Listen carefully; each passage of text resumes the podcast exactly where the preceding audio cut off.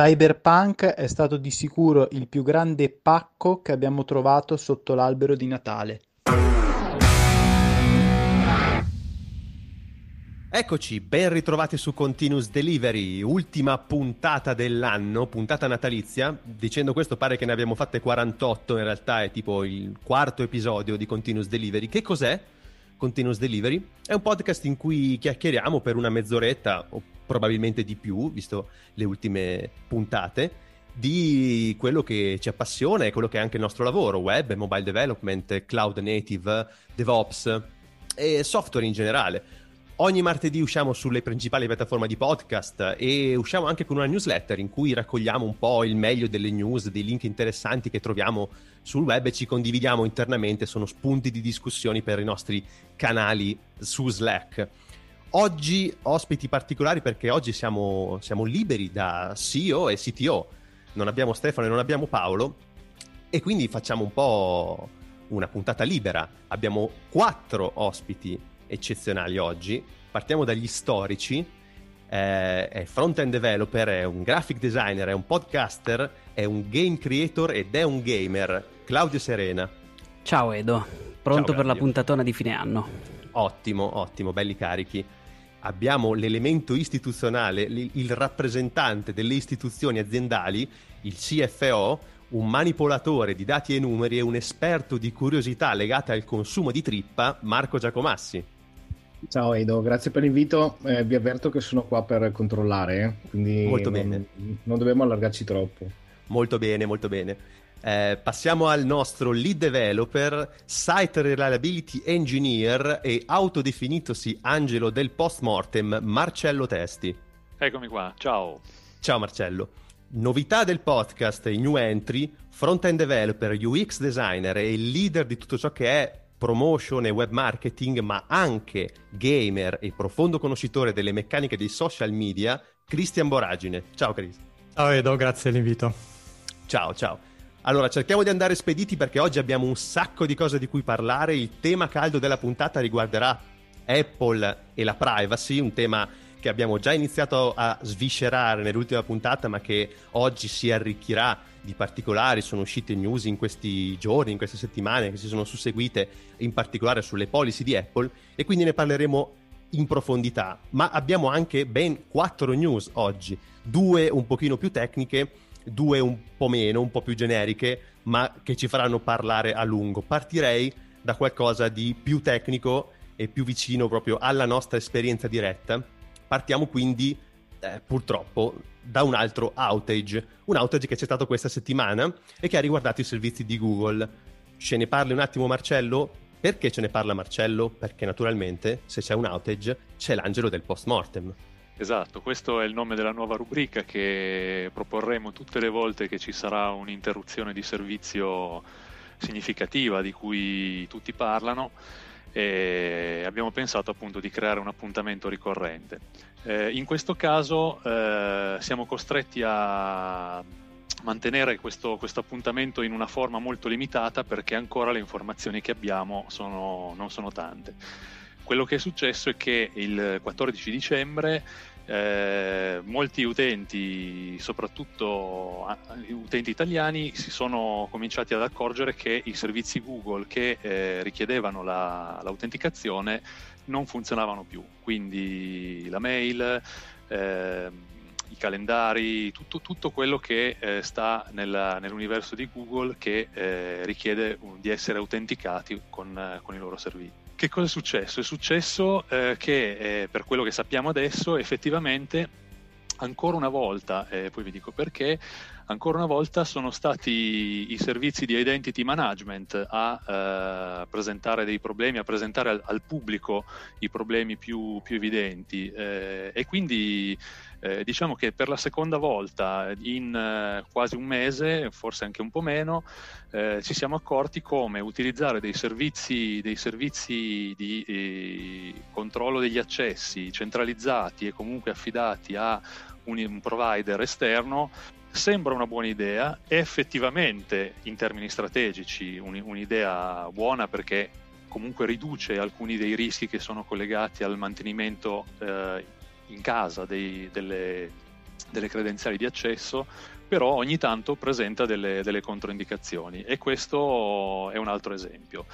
Purtroppo al momento non sappiamo ancora esattamente quali siano le origini di questo problema, perché Google, da cui tutti si aspettavano la pubblicazione di un post mortem bello ciccioso, bello importante, non ha ancora terminato le indagini su questo incidente, e ha pubblicato solo una dichiarazione preliminare in cui dice semplicemente che si sono verificati questi errori, che nell'arco di circa 50 minuti i servizi sono tornati online, e che appunto rimanda a ulteriori comunicazioni per spiegare che cosa sia successo effettivamente. Ok, quindi in pratica questo è tutto quello che sappiamo al momento, nonostante Google sia l'inventore di SRE. Il post mortem non è stato così tanto post mortem. Esatto, ci aspettavamo tutti, lo aspettiamo tutti al varco questo post mortem, perché appunto Google è tra i soggetti che ha più spinto, che si fa più fautore della cultura post mortem, che permette di analizzare e di comunicare anche meglio quelli che sono le cause, i risultati e anche le azioni che vengono fatte, vengono intraprese per migliorare la situazione dopo questo tipo di incidenti. Io credo che qualcosa di più corposo verrà effettivamente pubblicato, però effettivamente i tempi sono stati un po' più lunghi, per esempio rispetto all'ultimo outage di AWS, che ricordo appunto aveva interessato, anche se a cascata, i loro servizi di autenticazione, che si chiamano Cognito. Sì, perché infatti loro avevano pubblicato tipo il giorno dopo, no? Un post mortem piuttosto dettagliato. Nell'arco di 48 ore è apparso un comunicato abbastanza approfondito sulle cause dell'evento. Va bene, aspetteremo quindi al varco eventuali nuove comunicazioni da parte di Google. Questa è per ora la news, si concluderà qua. E passerei a un altro argomento tecnico, per cui darò la parola a Marco. Parliamo di AWS. AWS ha tenuto qualche giorno fa l'evento remoto in cui presenta i nuovi servizi, che si chiama ReInvent, e ci sono state ovviamente tante novità, tanti annunci. Sicuramente in una delle prossime puntate andremo a analizzare più nel dettaglio quali sono tutti i principali annunci che ci interessano da vicino, andremo un po' a sviscerarli e ad analizzarli con la lente di ingrandimento, ma oggi ci limitiamo a lanciare un paio di pillole di news interessanti su due degli annunci in particolare, partendo da quello che riguarda S3 e dalla nuova gestione della consistency, vero Marco? Assolutamente sì, il tema di reinvent merita secondo me un approfondimento a sé. Fatto sta che comunque AWS è veramente una fucina di cambiamenti, di nuovi servizi e di innovazione, e quello che sta succedendo, non so se è comunque legato all'evento, che comunque è un evento molto importante per AWS e per la community collegata, ma comunque ultimamente stanno facendo anche dei rollout che riguardano modifiche ai loro servizi, che sono anche delle piccole modifiche, non comunque grandi rilasci o modifiche strutturali, ma che possono cambiare l'utilizzo di servizi di base come di AWS. Ad esempio, pochi giorni fa AWS ha annunciato il passaggio di S3, che è uno dei servizi di base, di fondamento di S3, che produce, insomma, non vorrei dire qualcosa come 10 miliardi di dollari di fatturato, quindi più o meno un quarto dei servizi delle revenue di AWS è basato su servizi di storage. Ed S3 è passato dalla Eventual Consistency alla Strong Consistency, ovvero cosa vuol dire? Che mentre prima la consistenza tra le repliche che venivano fatte su S3 tra le varie location dei punti di storage, era eventuale. Questo vuol dire che una volta che veniva caricato un file, questo era accessibile da tutti, diciamo, attraverso tutte le posizioni di AWS come era, ma se veniva modificato oppure cancellato bisognava attendere un lasso di tempo indeterminato, di solito pochi secondi o addirittura pochi millisecondi, per avere su tutti i punti di accesso ad S3 la copia aggiornata. Quindi cosa vuol dire? Che se io facevo una modifica non potevo subito leggere quel file e aspettarmi che fosse l'ultima versione. Con questo rollout S3 passa alla Strong Consistency, quindi questo mi garantisce di avere l'ultima versione, sempre l'ultima versione del file da qualsiasi punto acceda, che sembra, diciamo, una cosa banale, ma questo potrebbe modificare l'utilizzo di S3 in molti casi, per esempio in casi di workload dove ci sono anche dei workload analitici, ma che prevedono un aggiornamento dei dati molto, molto frequente. Quindi apre, diciamo, degli scenari, ancora più scenari di utilizzo per questo strumento, che non è solo uno storage, ma è comunque la base di molti servizi di AWS. Un'altra cosa che hanno questo però ad inizio dicembre, hanno fatto una modifica al billing delle Lambda e sono passati al billing dal billing al secondo al billing al millisecondo, aggiungendo anche, diciamo, più capacità di computazionale, come fino a 6 virtual CPU per Lambda e 10 giga di memoria utilizzabile. Questo va anche lì a modificare, diciamo, i workload che prevedono delle Lambda molto veloci, con magari computazioni brevissime, che prima magari erano penalizzate da questo modello di pricing e invece adesso, diciamo, vengono incoraggiate.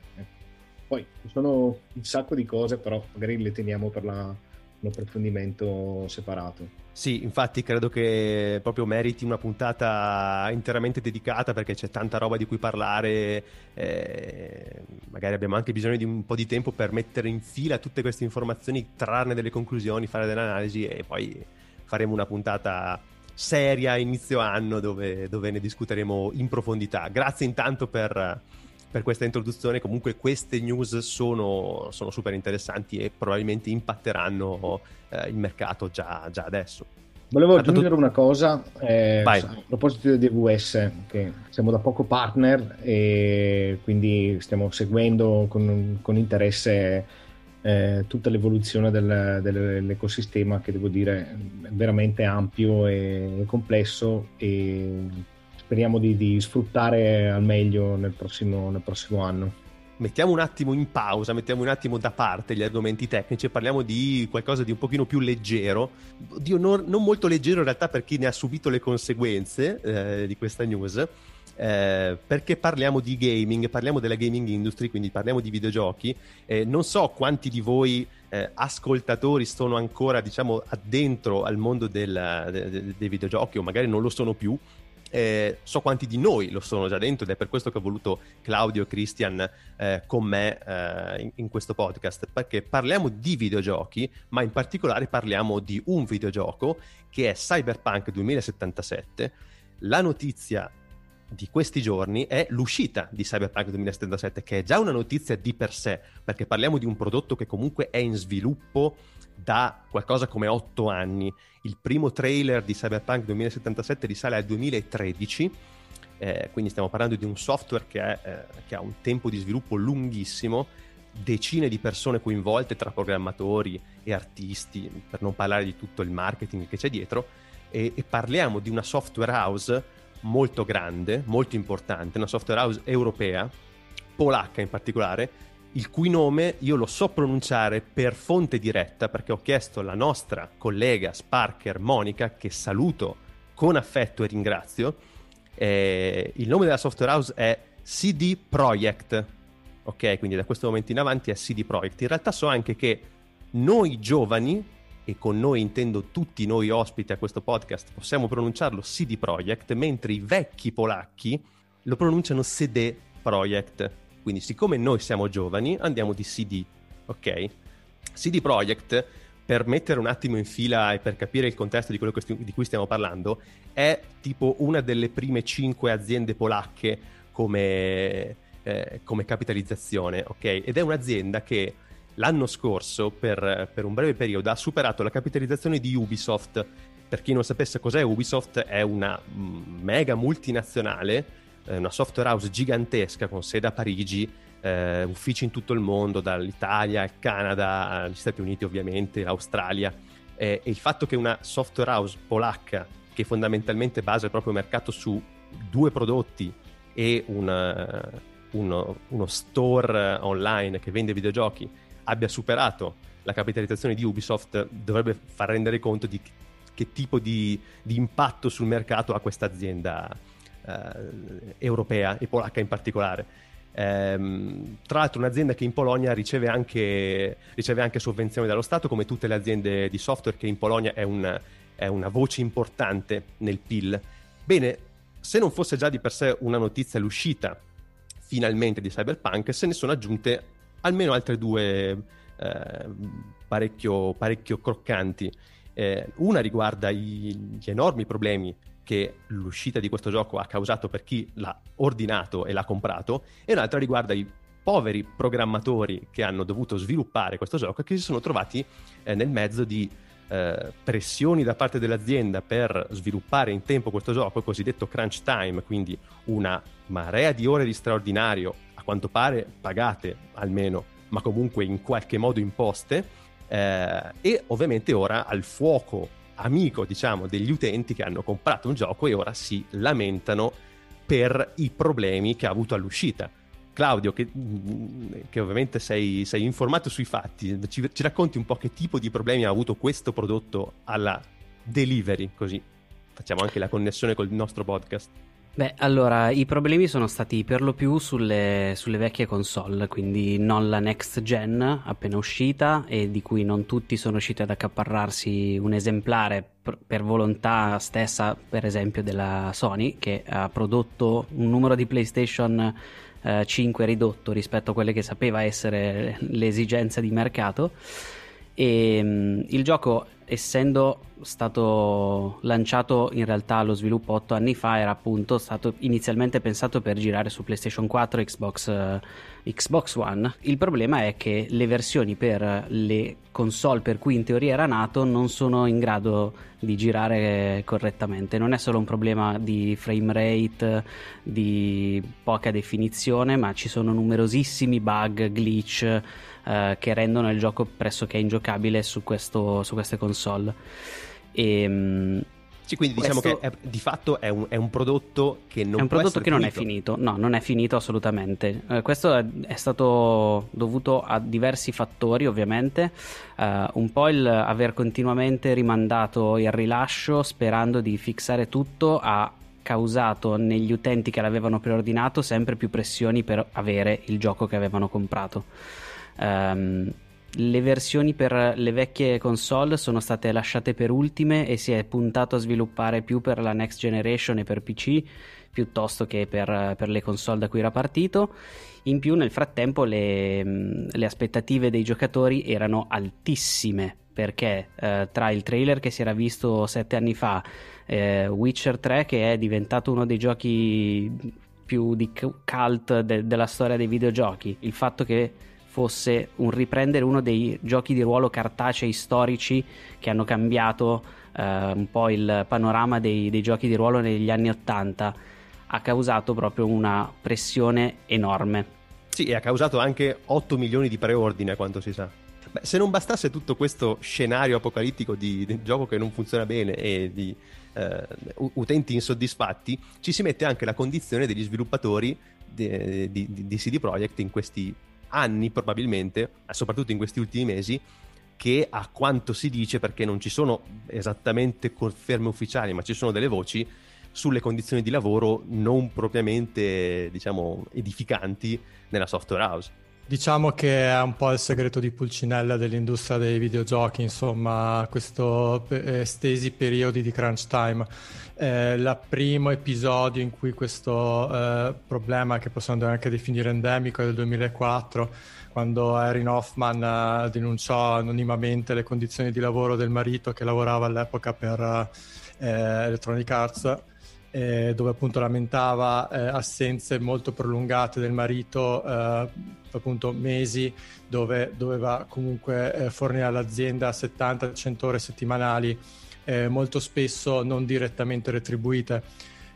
Molto spesso venivano date delle ferie o comunque dei permessi in cambio delle ore versate, ma poi la sostanza è che questi permessi qua non erano poi effettivamente utilizzabili poi dallo staff, perché il crunch time sostanzialmente viene vissuto come continuo.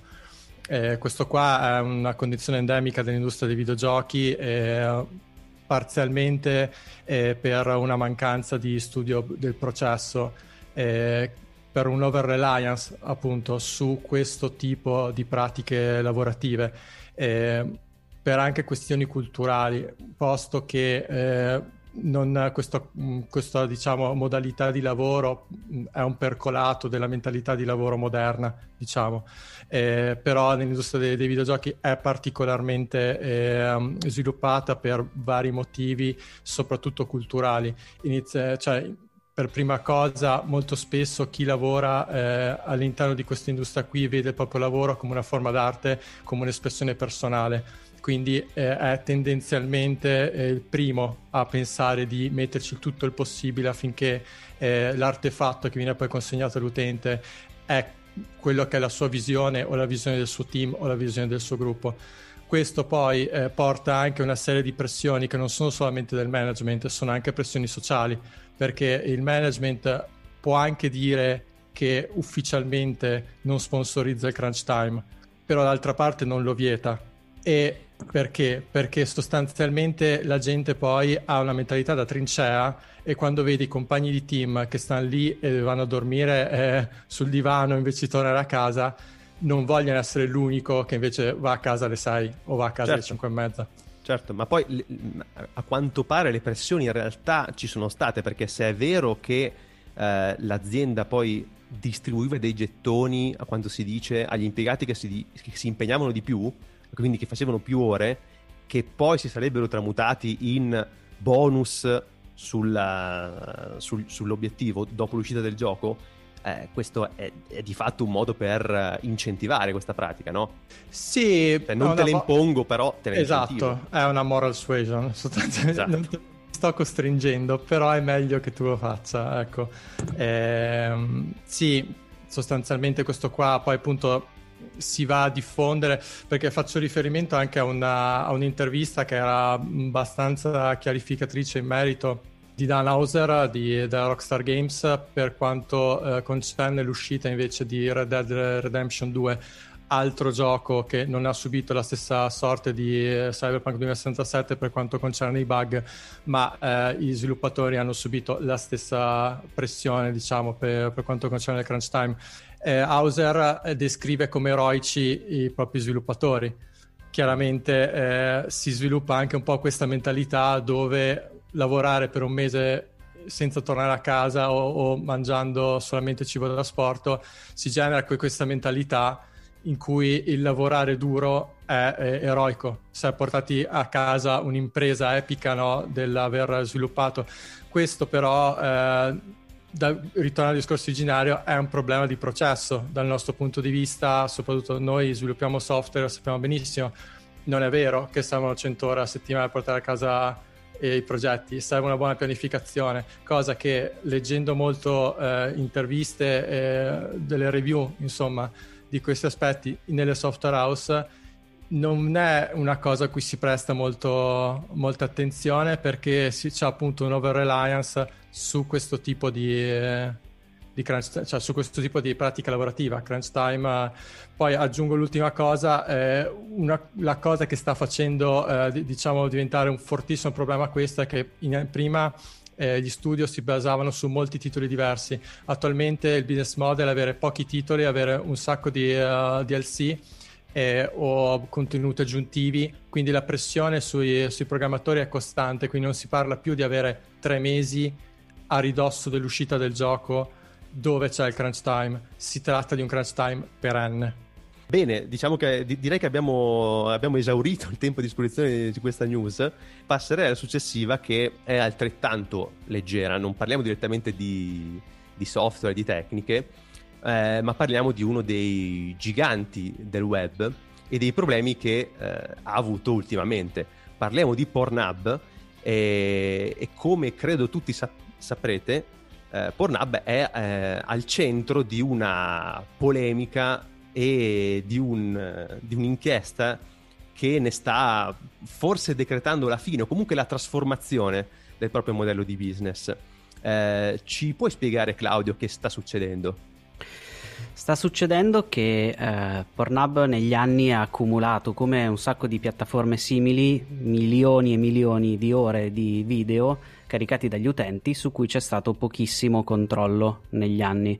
Un po' anche a causa di quella sezione del codice civile americano, se non sbaglio, che prevede che se tu sei il sito che pubblica dei contenuti degli utenti, non sei tu il diretto responsabile di quello che viene caricato. Un po' forti di questa immunità e un po' a causa della mole di contenuti caricati, cosa che ha decretato in passato la vittoria di Pornhub su altri siti simili o su circuiti professionali di contenuti erotici.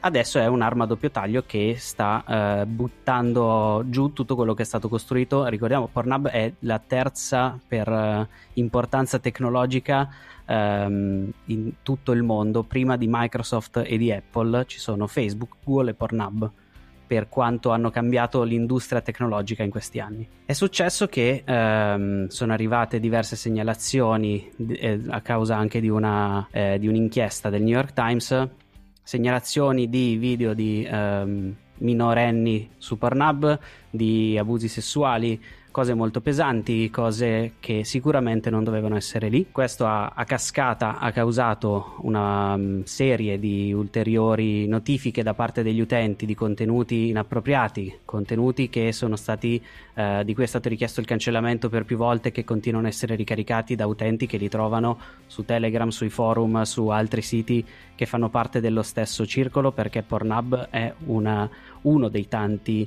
siti erotici di MindGeek, che in realtà è la holding che sta dietro a tutto questo, e il numero di video in pochi giorni è passato da 16 milioni di video erotici a 4.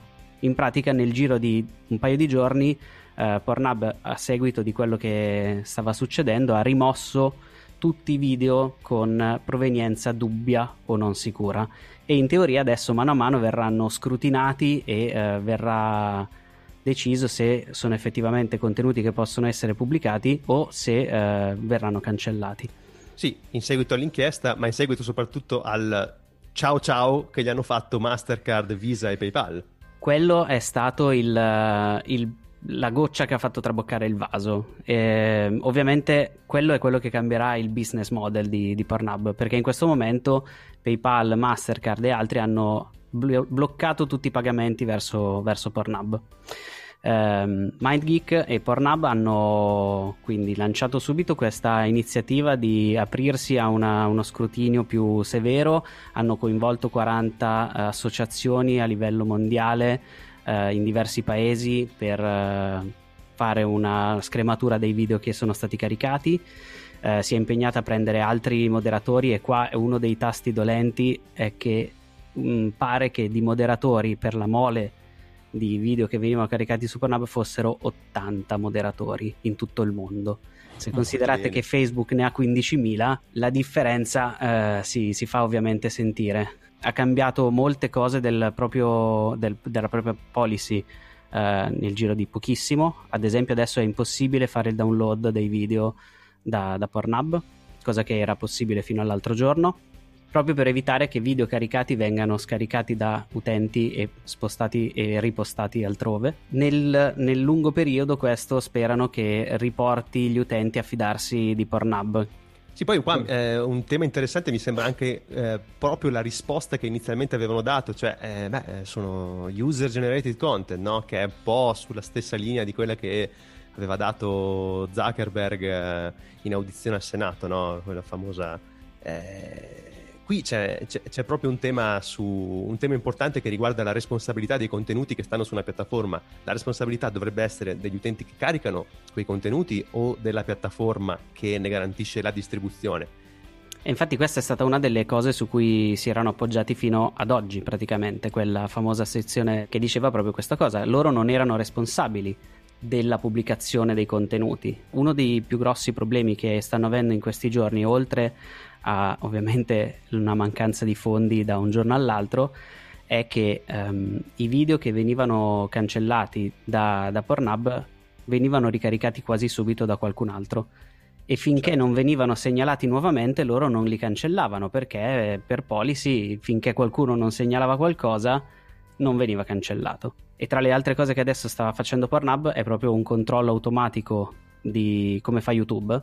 YouTube lo fa principalmente per i contenuti coperti da copyright, ma Pornhub adesso ha iniziato a farlo per tutto quello che è stato caricato e di cui è stata richiesta la rimozione. Quelli entrano in un database da questa settimana praticamente, e entrano in un database, se qualcuno prova a ricaricarlo viene bloccato subito il video. Però è una cosa recente, fino a poco tempo fa questo non veniva fatto. Giacomo, ti vedevo agitarti, volevi intervenire? No, sicuramente il controllo automatico anche dei contenuti video non è una novità tecnologica, quindi io sinceramente mi immaginavo che appunto con un sito così, con dei contenuti così delicati, avesse quantomeno dei sistemi automatici di comunque di scansione e di verifica dei video. No, a me fa pensare invece il fatto che finché il tema rimaneva sul legale o sul morale, diciamo, sì, c'erano risposte vaghe o riguardanti sempre il famoso sezione 230 o la responsabilità degli utenti, eccetera. Quando invece è arrivato a toccare il portafoglio, ecco che zac, improvvisamente sono spariti 2/3 dei contenuti caricati. Cash is king. Esatto. Quindi forse ecco che abbiamo scoperto anche come fare a toccare i contenuti degli altri contenitori che stanno sul web, no? Come facciamo ad andare a colpire Facebook, YouTube e questi in cui ci preoccupiamo di quello che gli utenti vanno a postare, ci preoccupiamo delle fake news, ci preoccupiamo dei contenuti violenti. Ecco, forse toccare il portafoglio è il modo migliore per fare della bella scrematura. Sì, quello è sicuramente il metodo più facile, però c'è bisogno poi di costruire un'alternativa, perché il rischio qui adesso è un po' doppio. Da un lato potrebbe esserci un ritorno al tutto il porno è male perché questo è andato male, quindi qualsiasi cosa sia erotica e pornografica è sbagliata. C'è già, ovviamente. Che è un problema. Esatto. Ci sono già le associazioni gli ultracattolici del Missouri che fanno le azioni legali, eccetera, ovviamente. E quello è un problema che va affrontato in qualche modo. L'altro è che se puntiamo tutta la nostra attenzione su un singolo sito e non sul problema in generale, non stiamo effettivamente risolvendo niente, stiamo solo mettendo Pornhub sotto il riflettore, però ci sono tutti gli altri che magari non fanno nemmeno parte di MindGeek e quindi che non sono nemmeno direttamente interessati da questa cosa, che fanno finta di niente. Xvideos, Xhamster, che sono i più grossi competitor di Pornhub, nessuno ne sta parlando, nessuno si è fatto la domanda ma lì come vanno le cose? E quello è un altro problema. Concentrarsi cancellando attivamente solo Pornhub non risolverà il problema. Bene, direi che abbiamo trattato l'argomento. Magari ce ne sarà ancora da parlare in futuro, e quindi chiudiamo questa parte di news, chiamiamole news, in realtà ne abbiamo parlato, ne abbiamo discusso ampiamente, quindi sono stati dei topic di discussione molto ampi, ma passiamo a quello che ci siamo prefissati come argomento di discussione principe di questa puntata, e lo teniamo in fondo, speriamo di poterci dedicare abbastanza tempo, e parliamo ancora una volta di privacy. Ne avevamo già parlato nello scorso episodio, quando parlavamo dei dati degli utenti, come vengono tracciati, come vengono poi passati da azienda a azienda. Proprio cavalcando le notizie di questi ultimi giorni che riguardano Apple, che riguardano delle nuove feature che Apple ha lanciato sull'App Store, che riguardano i dati personali, in particolare la trasparenza verso l'utente di quali sono i dati che una app legge e poi condivide con server remoti sul comportamento dell'utente, quindi dalla localizzazione alla lo storico di quello che un utente fa, del proprio comportamento, dati che possono essere raccolti e tracciati, ricordiamo, perché ogni device dispone di un identificativo unitario che per Apple si chiama IDFA, ok? E utilizzando questo device i comportamenti che un utente ha sulle applicazioni possono essere ricondotti sempre allo stesso, perché questo identificativo è univoco. Apple ha introdotto alcune novità recentemente. La prima, quella un pochino più vecchia, risale a qualche mese fa, ma entrerà in piena funzione nei primi mesi dell'anno prossimo, riguarda la necessità per le app di richiedere esplicito consenso da parte dell'utente al primo avvio di un'app sulla possibilità che ha di tracciarlo, ok? E questo ha scatenato una reazione molto forte, soprattutto da parte di Facebook, che sul tracciamento dell'utente e quindi sugli ad, diciamo, targetizzati e personalizzati, ha costruito gran parte del proprio business. E poi invece recentemente l'ultima cosa è un aggiornamento all'App Store lanciato l'8 dicembre che appunto riguarda una serie di, chiamiamole, etichette che ogni app deve obbligatoriamente mostrare nella pagina dello store, che spiegano molto stringatamente, diciamo in sintesi, quali sono i dati e comportamenti dell'utente che l'app registra e invia in remoto. Questi sono obbligatori dall'8 dicembre per ogni nuova app pubblicata e per ogni nuovo aggiornamento che le app riceveranno. Quindi le app più vecchie dell'8 dicembre che non ricevono aggiornamento nei prossimi mesi non saranno toccate da questo aggiornamento, tutte le altre sì.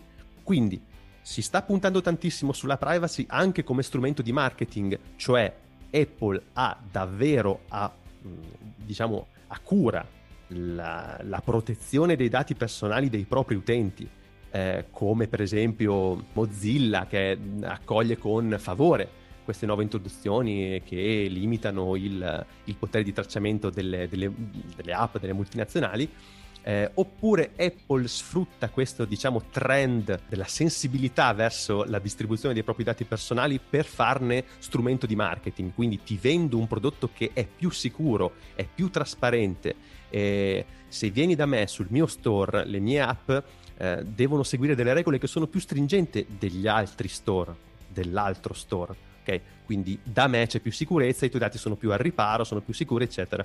Sì, questo è un punto sicuramente, una riflessione interessante, perché sicuramente Apple sta puntando, già comunque la sua value proposition riguardava comunque la persona sotto molti aspetti, cioè la sua immagine, prima l'anticonformismo, la capacità di distinguersi. Adesso all'interno di questo, diciamo, care model, cioè della persona, è entrata prepotentemente anche la privacy, quindi hanno aumentato il peso che questa componente ricopre all'interno del loro, ovviamente, modello di revenue. A questo e assieme a quello della salute, un altro componente, diciamo, fondamentale sul quale stanno puntando molto con quei dispositivi wearable, ma anche con applicazioni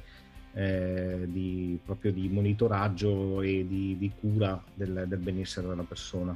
Sì, che poi sono dati sensibili per definizione quelli, in realtà, perché cosa c'è di più sensibile della propria salute? Le app di Apple che riguardano la salute raccolgono dati come il battito cardiaco, la pressione, le malattie, vengono trasmessi ai server, in realtà non stanno al sicuro nel device, no? Cioè, tu immaginati avere il battito cardiaco in tempo reale di 1 miliardo di persone, cioè già solo questa informazione che potenza che ha. Cioè. Infatti, ma non mi ricordo chi è stato, se è stato Marcello che aveva pubblicato dei video promozionali di Apple che spingevano proprio sul lato della protezione dei dati, della privacy. Non mi ricordo se eri stato tu. No, non sono stato io, comunque ne abbiamo parlato in questi giorni. È una campagna che in realtà Apple sta portando avanti da un po' di tempo a questa parte. Diciamo che nell'ultimo anno ha sempre spinto molto nella comunicazione, almeno in una parte degli spot nominava sempre, e anche delle presentazioni dei prodotti nominava e promuoveva sempre le caratteristiche di protezione dei dati degli utenti. E ultimamente, negli ultimi, credo che sia una cosa degli ultimi 2 o 3 mesi, ha lanciato proprio uno spot specifico dedicato alla privacy, anche tra l'altro piuttosto divertente, dove cerca di convincere che appunto i prodotti Apple sono particolarmente adatti a garantire ai loro utenti il miglior livello di privacy possibile. Però sì, è un argomento che, diciamo, dal punto di vista del marketing Apple è molto sentito in questo periodo. È molto sentito anche da Facebook, a quanto pare, che invece ha opinioni completamente opposte, perché appunto il loro modello di business è fortemente basato sull'advertising targetizzato, e l'idea che gli utenti si trovino un messaggio all'avvio di Facebook a partire dall'anno prossimo che gli dice testualmente, perché tutte le app dovranno implementare questo stesso messaggio, noi come sviluppatori ci stiamo dovuti adattare a questo di recente, un messaggio che testualmente dirà: vuoi consentire all'applicazione di tracciarti per fini pubblicitari? Fondamentalmente è questo il messaggio che l'utente vedrà, sì o no? Immaginate che quasi tutte le proiezioni dicono che la stragrande maggioranza degli utenti andrà sul no, perché non c'è un vero vantaggio nel sì, o perlomeno non è percepito. Questo significherà grossi cali nelle revenue di Facebook, perché gli annunci targetizzati sono quelli che valgono di più.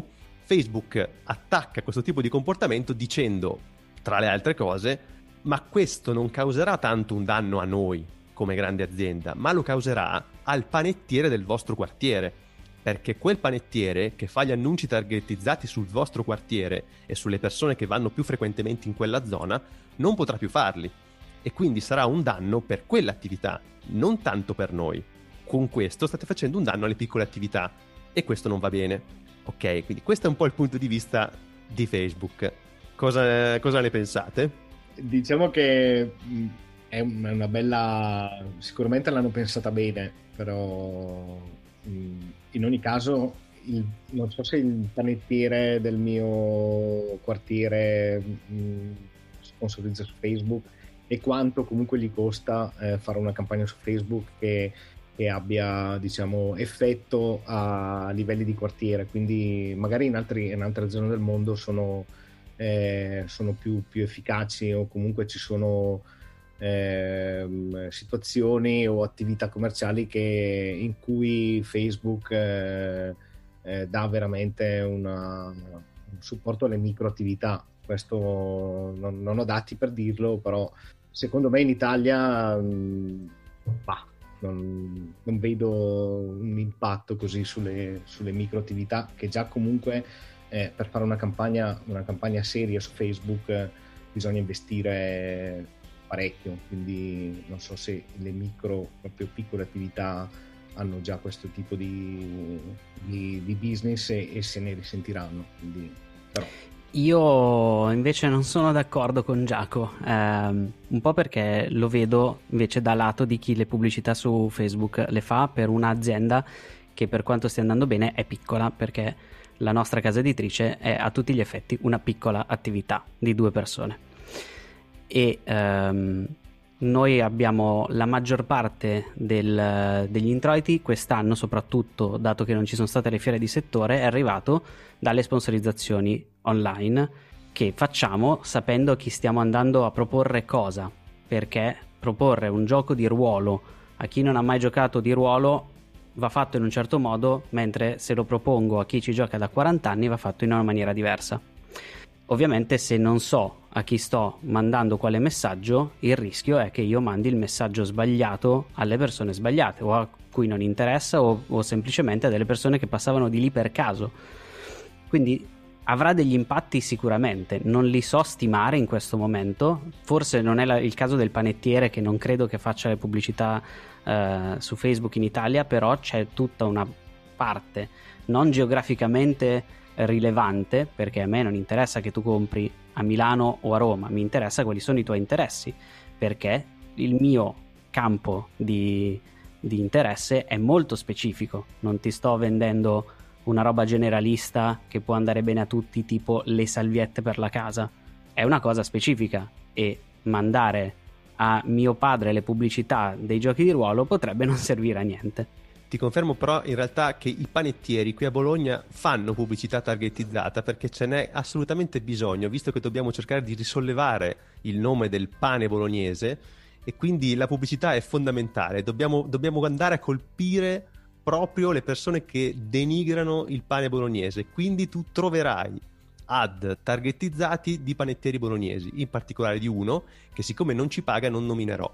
No, chiarissimo, scusa Edo, questo è vero, che comunque la targetizzazione ha degli impatti sicuramente su cioè dei vantaggi anche per chi pubblica.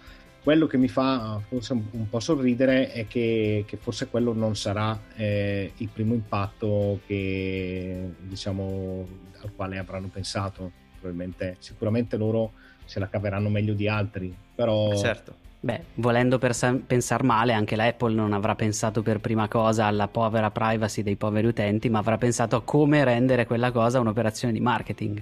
Esatto.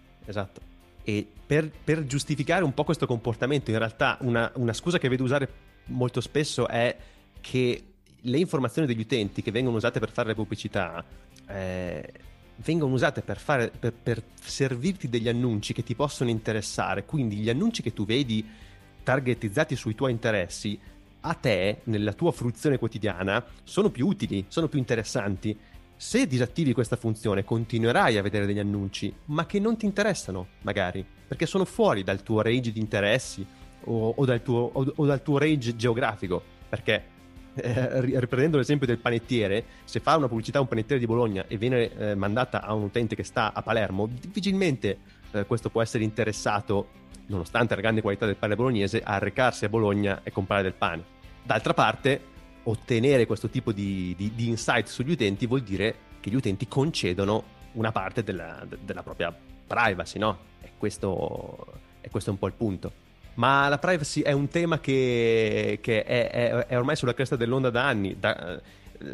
Una delle cose che ha avuto più risalto nelle innovazioni di Chrome qualche anno fa è stata l'introduzione della modalità incognito, che prometteva un minor tracciamento dei siti, no?